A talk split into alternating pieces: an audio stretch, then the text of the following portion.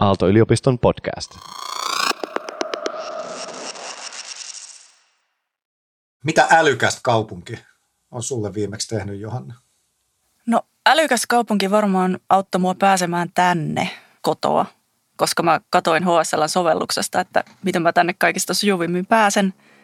Sitten vielä lisäksi Google Mapsista, että missä tää studio on ja mikä tänne on niinku kätevin reitti.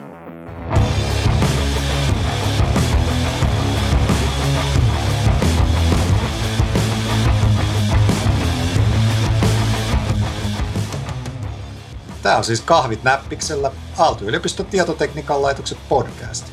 Tässä ohjelmassa kysytään, mitä teknologia voi opettaa meille maailmasta, ihmissuhteista ja itsestä.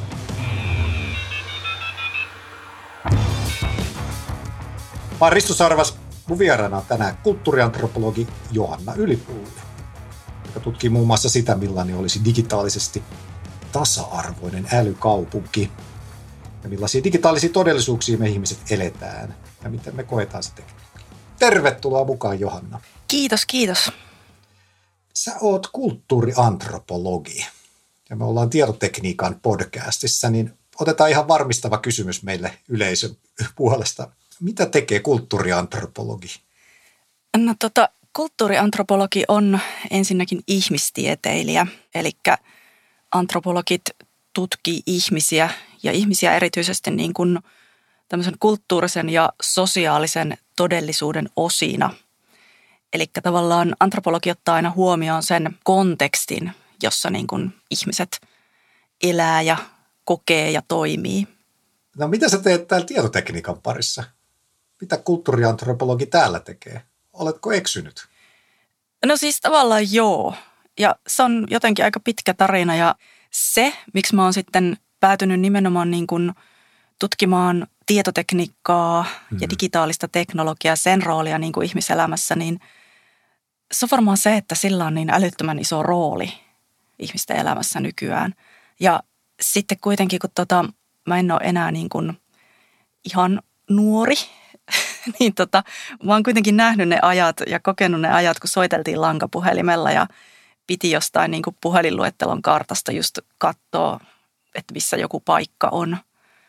Ja mä oon niin kuin tavallaan kokenut sen digitaalisen murroksen ja internetin tulemisen ja kaiken sen. Ja se on musta niin tavallaan niin kuin jotenkin jopa vallankumouksellinen asia ihmiskunnan historiassa. Että se on niin kuin varmasti yksi syy, miksi mä oon niin kuin halunnut tutkia just teknologiaa. Se, mitä sä oot päätynyt tutkimaan, on kaupunki ja älykaupungit. Mutta ennen kuin mennään älykaupunkiin, niin kerro mulle vastaus yksinkertaiseen kysymykseen, Johanna. Mikä on kaupunki? Joo, se onkin tosi yksinkertainen kysymys. Kaupunkihan on niin kuin tämmöisten virallisten määritelmien mukaan tämmöinen ihmisten asutuskeskittymä, jossa on joku tietty asukastiheys. Eli niin kuin, että riittävästi ihmisiä on niin kuin tavallaan pakkautunut samaan paikkaan asumaan. Se on niin kuin se kaupungin varmaan tyypillisin määritelmä. Mutta sitten, että mikä se niin kuin pitää olla se tiheys, niin niitä on sitten aika monenlaisia niin kuin määritelmiä olemassa. Ja varmaan aika monen semmoisen kansainvälisen määritelmän mukaan meillä Suomessa ei hirveästi kaupunkeja olisi, koska täällä niin kuin kaupungit monesti tuppaa olemaan sillain aika laajalle alueelle levinneitä, mikä nyt on tietenkin ihan loogista, kun täällä lääniä riittää. Niin, sitten siihen tulee moni ulottuvuus. Minunkin tuli mieleen tuosta, kun sä sanoit just tämä, että no onneksi me saadaan. Onko se sitten joku Suomen valtio vai joka määrää, että tuo on nyt kaupunki, että ei tarvitse kysyä lupaa ulkopuolelta. Kaupunki on myös niin kuin byrokraattinen asia, eikö niin? Joo, siis ehdottomasti niin kuin kaupunki on myös tämmöinen niin kuin tavallaan hallinnollinen yksikkö. Mitä se sitten sille kaupungin asukkaalle on? En mäkään tänä aamuna herännyt ja ehkä ajatellut hallinnollista yksikköä, mutta mikä se on kaupunkilaiselle sitten? No kaupunkilaiselle, se on tietenkin niin kuin tietynlainen eletty ja koettu ympäristö, jossa se kaupunkilainen toimii ja pyrkii toteuttamaan omia päämääriään. Ja kaupunki on tietenkin myös niin kuin esteettinen paikka. Mitä se tarkoittaa? No mulle se ainakin liittyy just siihen niin kuin kokemukseen, että miltä tavallaan se ympäristö näyttää ja tuntuu ja tuoksuu. Niin varmasti ihminen tietää, onko hän kaupungissa ja milloin hän ei ole kaupungissa. Ja tietenkin kaupunkilaiselle on myös semmoinen niin kuin paikka, jossa on paljon kanssa ihmisiä. Mutta miten nyt sitten tässä, kun tämä digi nyt on tullut 20-30 vuotta vähän laskentatavasta riippuen, niin miten se meidän kokemus kaupungista on sitten muuttunut? No siis kaupunkihan koetaan nykyään tosi pitkälle niin kuin tämän digitaalisen teknologian kautta. Eli jos sillä konkreettisesti miettii, niin kaupunki koetaan niin kuin näiden näyttöjen läpi oikeastaan ja niin kuin erilaisten sovellusten kautta. Niin kuin nyt jos vaikka miettii mun matkaa kotoa tänne studiolle, niin näillä sovelluksilla, HSL:n sovelluksella ja Google Mapsilla oli aika niin kuin vahva rooli tavallaan sen määrittämisessä, että miten mä niin kuin koin sen matkan ja mitä liikennevälinettä mä käytin ja mitä reittiä mä tänne tulin. Ja joskus tuntuu, että se niin kuin kaupunki koetaan näiden näytteen läpi niin kuin ihan hyvin, hyvin niin kuin jotenkin konkreettisessakin mielessä, että ihmiset tuolla kävellessään tuijottaa tavallaan koko ajan niin kuin älypuhelinta, eikä välttämättä kiinnitä siihen ympäristöön sitä hirveästi huomiota. Ja sitten tietenkin kaikki mahdolliset sovellukset, jotka suosittelee vaikka jotain ravintoloita tai tapahtumia tai mitä tahansa tai sosiaalisen median sovellukset, niin nehän niin kuin vaikuttaa siihen, että miten me niin kuin tavallaan, mitä me tehdään, mihin ravintolaan me mennään syömään ja että niillä on hirveästi valtaa. Mulla tulee mieleen just semmoinen, minkä itsekin tässä 10 vuosien varrella on huomannut, on taksikuskit, jotka ovat kaupungin keskeinen ammatti siitä, että kuinka ainakin paljon nuorempana oli semmoinen fiilis, että ne oikeasti ties, kun sanoo, mihin menee, ja ne oli opetellut kaupungin ulkoa. Ja nykyään taksikuskit nimenomaan niin kuin karttasovelluksen kautta näkevät ja kokevat ne paikat. Joo, tuo on ihan totta. No mikä sitten on se älykaupunki? Mitä sillä yleensä tarkoitetaan? No, varmaan niin kuin kaikista sillai jotenkin yksinkertaisemmin sanottuna älykaupunki on kaupunki, jota yritetään niin kuin parantaa uuden teknologian avulla.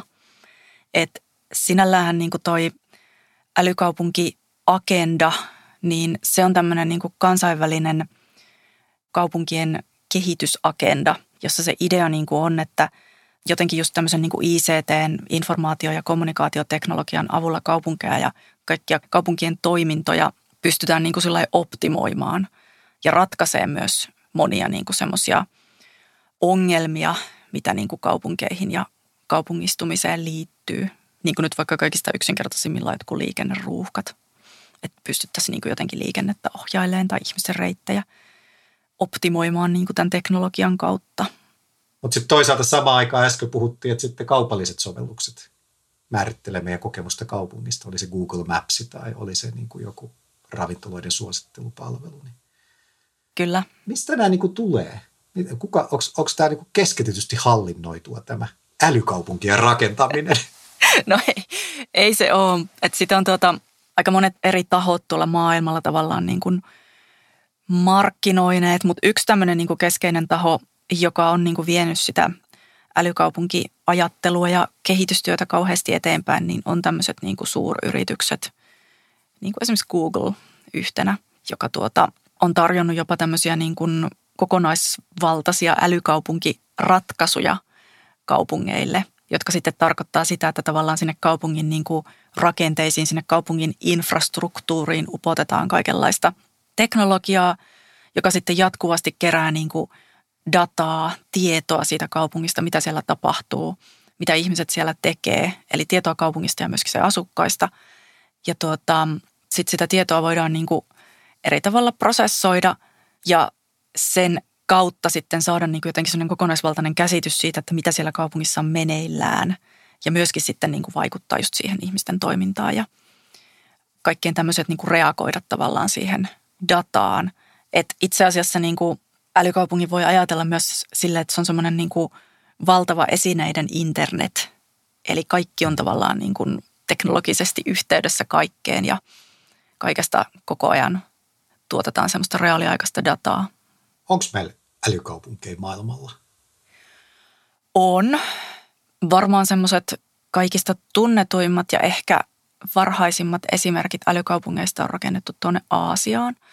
Esimerkiksi Etelä-Koreasta löytyy tämmöinen Songdo City, joka on tämmöinen niin kuin hyvin tällainen niin kuin teknologialähtöisesti rakennettu älykaupunki. Eli on jotenkin, ehkä jotenkin sellainen aika yksisilmäisestikin ajateltu, että kun me vaan tätä teknologiaa nyt ympätään tänne joka paikkaan, niin tästä tulee ihan niin kuin mahtava paikka sitten asua ja elää. Mutta ei se tietenkään ihan niin mee. Et se on, siis tämä Songdo on myös semmoinen esimerkki, jota on kritisoitu tosi paljon, että se on jotenkin semmoinen hirveän niin kuin tyhjä ja sieluton paikka, ja itse asiassa ihmiset ei niin kuin yhtään tykkää siellä asua. Että okei, niin kuin tietyt jutut toimii, niin kuin joku jätehuolto ja tämmöinen on niin kuin just optimoitu sen teknologian avulla niin kuin huippuunsa, mutta ei se muuten niin kuin ole kauhean niin kuin miellyttävä paikka tai ympäristö. Ja tämä Songdo on semmoinen tavallaan älykaupunki, joka on rakennettu niin kuin ikään kuin vähän niin kuin tyhjästä tämän älykaupunki-idean pohjalta. Ja näitä tuolla maailmalla jonkun verran on. Mutta sitten erityisesti ehkä Euroopassa jotenkin sitä älykaupunkiajatusta on pyritty aika vahvasti tuomaan niin kuin tämmöisten vanhojen tai niin kuin tämmöisten olemassa olevien kaupunkien päälle.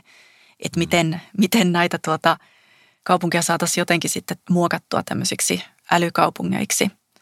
Amsterdam on aika tämmöinen tunnettu esimerkki ja sitten myöskin Barcelona. Suomessakin melkein kaikki niin kuin suuret kaupungit on ainakin jossakin määrin kiinnostuneita tuosta älykaupunkiajatuksesta ja on niin kuin esimerkiksi jotain tiettyjä niin kuin kaupungin alueita lähteneet kehittämään sitten tämän älykaupunkiajatuksen perusteella. Et Helsingissä esimerkiksi on fiksu kalasatama, jossa on sitten niin kuin toteutettu näitä joitakin ainakin älykaupunkiin liittyviä juttuja.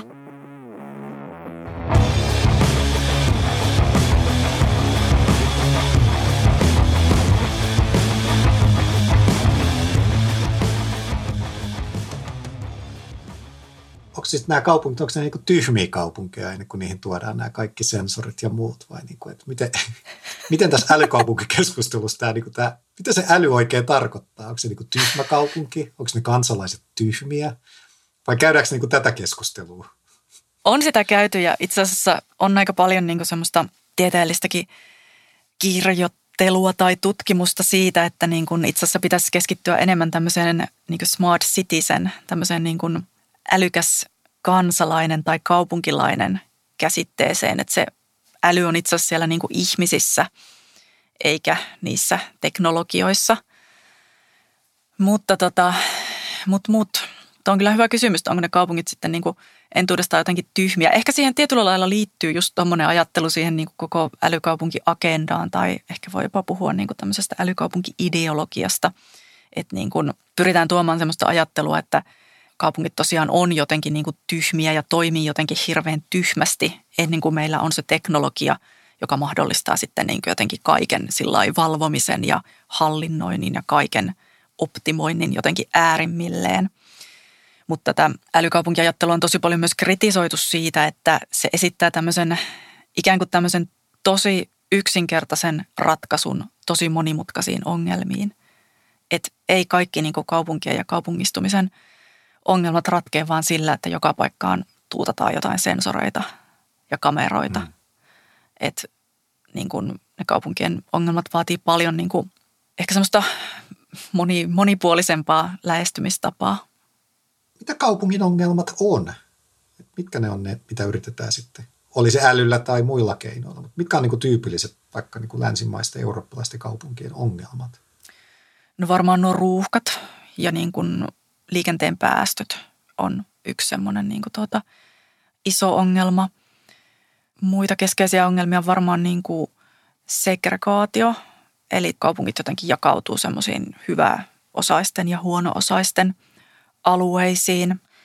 Asuntojen tai asumisen hinta on varmasti myös yksi. Ja monenlaiset tämmöiset niin kuin kestävän kehityksen eri aspekteihin liittyvät ongelmat on itse asiassa niin kuin kaupunkien ongelmia.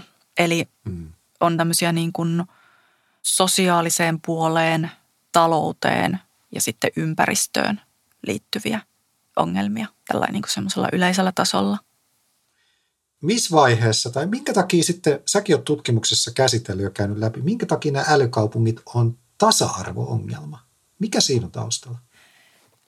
Joo, ne on tasa-arvo-ongelma jotenkin todella, todella monesta eri näkökulmasta. Eli jos lähdetään ihan niin kuin siitä jotenkin yksittäisen ihmisen näkökulmasta liikkeelle, niin ajatuksena tietenkin on, että ihmiset vois myös osallistua jollakin tavalla tämän älykaupungin toimintoihin käyttämällä erilaisia sovelluksia ja teknologioita, mitä se niin kuin älykaupunki tarjoaa. Mutta sitten onko kaikilla ihmisillä käytettävissä semmoisia päätelaitteita, millä näitä älykaupunkipalveluita voidaan käyttää ja onko kaikilla ihmisillä niin kuin taitoa käyttää niitä, niin se on ainakin niin kuin yksi tasa-arvokysymys. Sitten on tämmöisiä alueelliseen tasa-arvoon liittyviä kysymyksiä. Eli jos rakennetaan semmoisia huippuälykaupunkialueita kaupungin sisälle, jotka tarjoaa jotenkin niin kuin erityisiä palveluita ja mahdollisuuksia ja kaikkea tämmöistä niille siellä alueella asuville ihmisille, niin onko kaikilla mahdollisuutta sitten tasa-arvoisesti muuttaa niille alueille vai onko siellä esimerkiksi niin kuin asuntojen hinnat sitten niin kalliita, että ei sinne niin kuin pakkaudu muuta kuin tämmöiset jo tavallaan niin kuin valmiiksi hyväosaiset, jotka sitten vielä pääsee niin kuin osalliseksi näistä parannelluista palveluista. Sitten tietenkin on tämmöiset tähän datan keräämiseen ja prosessointiin liittyvät ongelmat. Eli tavallaan ei puhuta pelkästään niin kuin epätasa-arvosta erilaisten ihmisten välillä, vaan puhutaan epätasa-arvosta ja tämmöisestä valta-epätasapainosta niin kuin ihmisten ja sitten niiden instituutioiden taikka yritysten välillä, jotka kerää ja prosessoi sitä dataa. Koska se, että jos sulla on valta kerätä ja prosessoida sitä dataa ihmisistä erilaisten algoritmien taikka jopa niin kuin tekoälyn avulla, niin sulla on tavallaan semmoista hyvin merkittävää tietoa ja ymmärrystä käsissä, jota voi sitten niin kuin käyttää monenlaisiin asioihin. Sitä voi käyttää tietenkin ihan jotenkin johonkin kohdennettuun markkinointiin tai tämmöiseen, mutta myös niin kuin mielipidevaikuttamiseen ja vaikuttamiseen esimerkiksi ihmisten niin kuin poliittiseen kantaan ja kaikkeen tämmöiseen.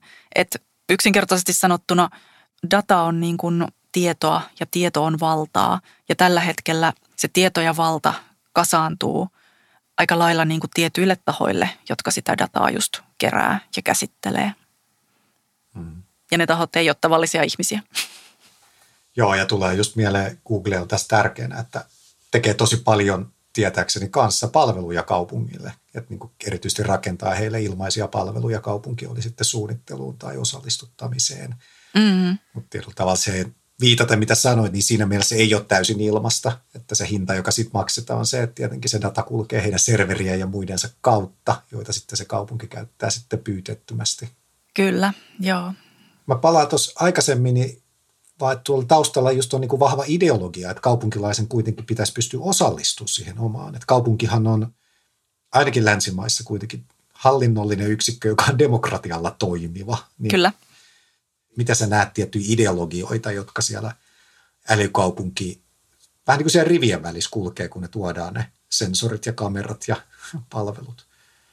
No ehkä se semmoinen niin kuin teknologiakeskeisin virtaus tuossa älykaupunkiajattelussa ei hirveästi korosta niin kuin mitään kaupunkilaisten osallistumista. Että se ajatus jotenkin on, että kun näitä teknologioita nyt vaan niin kuin ympätään mahdollisimman paljon sinne kaupunkitilaan ja kerätään sitä dataa mahdollisimman paljon, niin se jotenkin automaattisesti sitten tuottaa niin kuin hyvää kaikille. Että ei siinä oikeastaan tarvitse niin kuin enää sitten kysyä mitään niiltä ihmisiltä.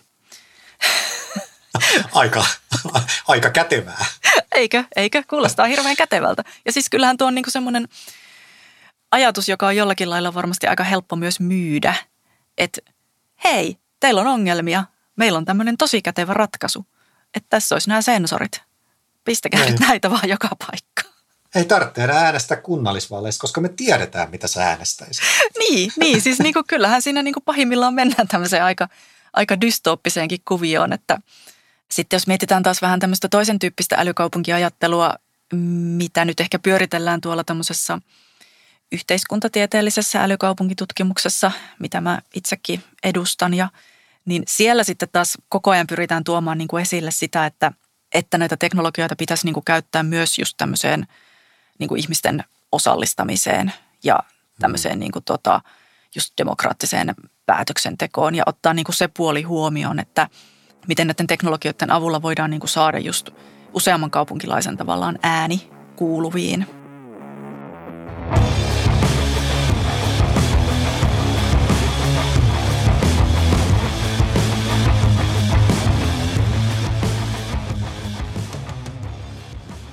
Sä oot tutkimuksessa erityisesti pääkaupunkiseudun kaupunkeja niin kuin tutkinut ja haastatellut, niin miltä se sun vinkkelistä näyttää, että miten nämä kaupungit tässä tasapainottelee? Nyt sitten on kaupallista palvelutarjoajaa, on kansalaisia, on kaupunkihallintoyksikkönä, on tutkijoita. Miten se päätöksenteko siellä sujuu ja näyttäytyy? Tai ehkä jopa ne visiot siitä, että mihin me ollaan menossa. Joo, mä oon tosiaan niin kuin, oon haastatellut hiljattain niin kuin Helsingin ja Espoon tämmöisiä digitalisaatiosta ja osittain myös älykaupunkikehityksestä vastaavia henkilöitä. Se olikin erittäin mielenkiintoinen haastattelukierros, kyllä, koska siinä kävi ilmi, että itse asiassa näissä kaupungeissa puhutaan mieluummin tämmöisestä niin kuin kaupunkien digitalisaatiosta kuin älykaupunkikehityksestä. Eli tietyllä tavalla tähän älykaupunkiin oli jo niin kuin tarttunut vähän semmoinen ehkä vastenmielinen, epädemokraattinen niin kuin maku, että sitä ei niin hirveästi haluttu korostaa.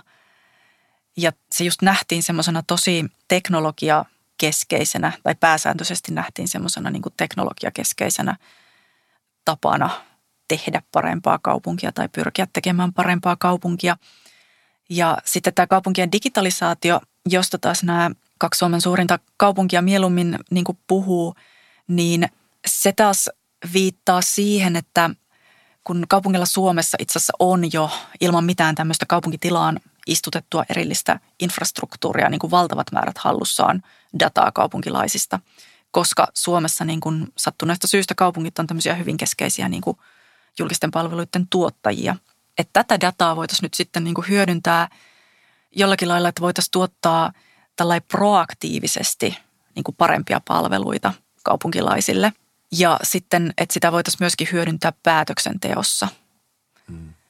Että tämä oli ehkä se keskeisin, mikä niin kuin tarttui niistä haastatteluista mukaan. Ja jos miettii tuota data-asiaa, niin Suomessa nämä suurimmat kaupungit on myöskin sitoutuneet tämmöisiin maidata-periaatteisiin, joka tarkoittaa sitä, että kaupunkilaisilla pitää olla niin kuin oikeudet ikään kuin siihen omaan dataansa. Ja sitä dataa täytyy käyttää sillä reilusti ja se ihmisten luottamus siihen, että miten sitä dataa hyödynnetään, pitää säilyttää. Ja siihen sitten liittyy kaikkia tämmöisiä niin kuin läpinäkyvyyden ynnä muun periaatteita. Et itse asiassa niin kuin Suomessa ollaan näissä asioissa aika niin kuin edistyksellisiä. Mä olin just kysymässä sitä, että nyt tämä näyttää niin kuin muun maailman vinkkelistä. Että ehkä meille toi kuulostaa jopa niin kuin kotoisan tylsältä, että joo, luottamusta, niin. joo, kunnallisvaalit. Mutta miten niin kuin siellä niin kuin globaalilla älykaupunki niin kuin tutkimuskentällä tai muuten? Miten sä näet siellä? No nimenomaan niin kuin siihen peilattuna tämä on aika huikean edistyksellistä kyllä. Ja tietenkin tässä on niin kuin tavallaan taustalla tämmöinen toinen jotenkin meille kauhean semmoinen niin kuin tylsä ja itsestäänselvä aihe kuin pohjoismainen hyvinvointivaltio.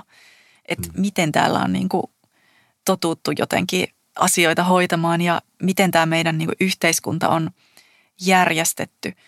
Ja mä jotenkin näen siinä hirvittävän suuria mahdollisuuksia, että jos jonkunlainen älykaupunkiajattelu juurrutetaan tämmöiseen maaperään ja sen älykaupungin kehittämisessä noudatetaan semmoisia tiettyjä pohjoismaisen hyvinvointivaltion periaatteita, niin siitä voi syntyä jotakin tosi mielenkiintoista, joka on aika kaukana siitä niin kuin semmoisesta teknologiakeskeisestä sensorikaupungista.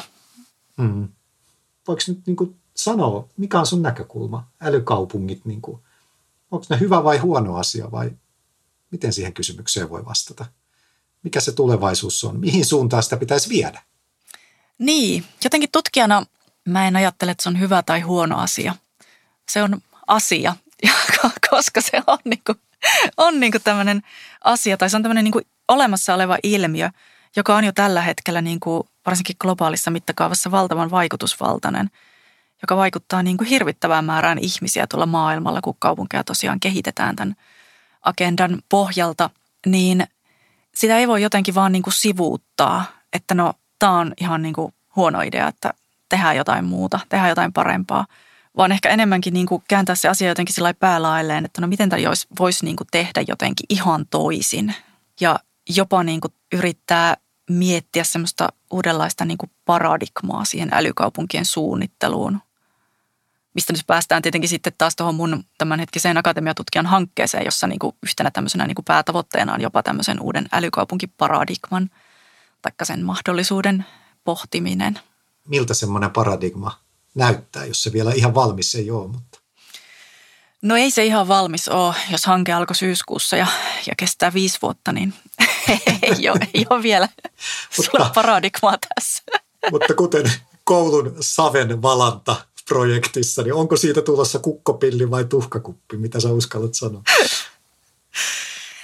No jotain mielenkiintoista siitä on takuulla tulossa, mutta mä en oikein vielä ihan hirveästi uskalla sanoa mitään. Muuta kuin, että kyllä mä niin kuin ehdottomasti tämän tämmöisen pohjoismaisen aspektin aion pitää mukana. Että se, mä en itsekään ajatellut aikaisemmin, että siinä nyt olisi mitään niin kuin hirveästi jutun juurta, mutta se on nyt tässä ihan viime aikoina käynyt ilmi, kun tavallaan näitä omia ajatuksia on heijastellut tuonne kansainvälisempiin piireihin, että miten tavallaan uniikki kuitenkin tämä systeemi meillä täällä Pohjoismaissa ja Suomessa on ja miten myöskin valtavan paljon hyvää tässä on verrattuna niin kuin moneen muuhun järjestelmään. Et eihän tämä täydellinen missään nimessä ole, mutta ainahan se on niin, että kun asioita katsoo läheltä, niin sitten niissä alkaa vaan niin kuin nähdä kaikkia virheitä ja on niin kuin hirveän helppo valittaa, että no tuokin juttu on huonosti ja miksi nämä verot ja kauheata paskaa kaikki.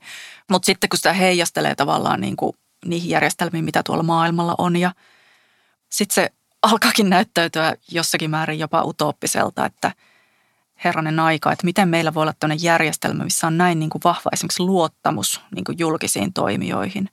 Että se on se luottamus, vaikka se meille tosiaan ehkä on semmoinen niin kuin jotenkin tosi itsestäänselvä ja jopa tylsä termi, niin se on aika niin kuin uniikkia, että me ollaan saavutettu semmoinen piste. On. Kyllä jotenkin tekee mieli sanoa terveiset kaikille harmaille ja tylsille kaupunkiviskaaleille, että olette uniikkeja ja arvostamme teitä oikeasti. Kyllä, just näin.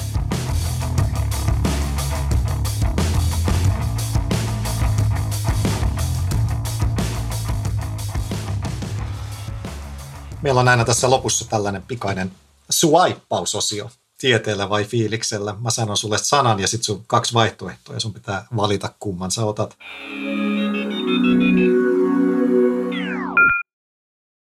Suunnistaminen, paperikartta vai karttasovellus? Paperikartta. Kaupunki, ihmisten yhteisö vai yksilöiden palvelualusta? Ihmisten yhteisö. Insinööritieteet, politiikkaa vai bisnestä? Nyt on vaikea. En mä väittänyt nää helppoja. Bisnestä. Jos toi oli vaikea, nyt tulee viimeinen. Kulttuuriantropologian tulevaisuus. Business vai tietotekniikka? Kyllä se on se business. Hyvä. Tässä osiossa ei tarvitse perustella. Aika moisia. Sitten vielä lopuksi populaarikulttuurinurkka. Me ollaan aina vieraita pyydetty valitsemaan joku fiktiivinen hahmo. Ja pohtimaan, että millaisen sovelluksen rakentaisit hänelle hänen ongelmiinsa. Kenet hahmon sä oot valinnut ja millainen tekninen härpäke hänelle pitäisi tehdä? No mä oon valinnut Buffy vampyyrin tappajan ja hänelle pitäisi tehdä tietenkin semmoinen vampyyrin paikannussovellus.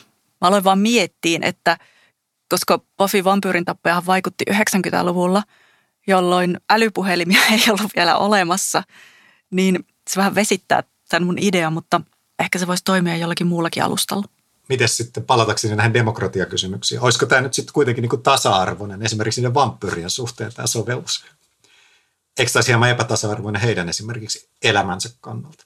Niin, oishan se tietysti, mutta tietenkin se maailma on semmoinen, missä hyvät on hyviä ja pahat pahoja ja pahat pitää niin kuin eliminoida, että ei se siinä mielessä.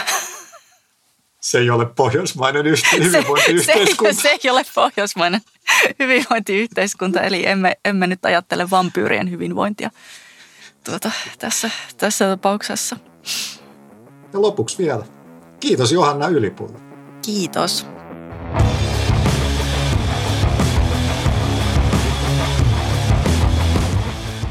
Kuuntelit Kahvit näppikselle -podcastia. Löydät lisää jaksoja Aallon verkkosivuilta sekä podcast-palveluista, kuten Apple Podcasteista ja Spotifysta. Jos sinulla heräsi kiinnostus, miten tietotekniikka, kaupungit, tietotekniikka ja muu elämä nivoutuvat toisiinsa, niin kuuntele tätä podcastia. Tämän sarjan on tuottanut Jakso Media.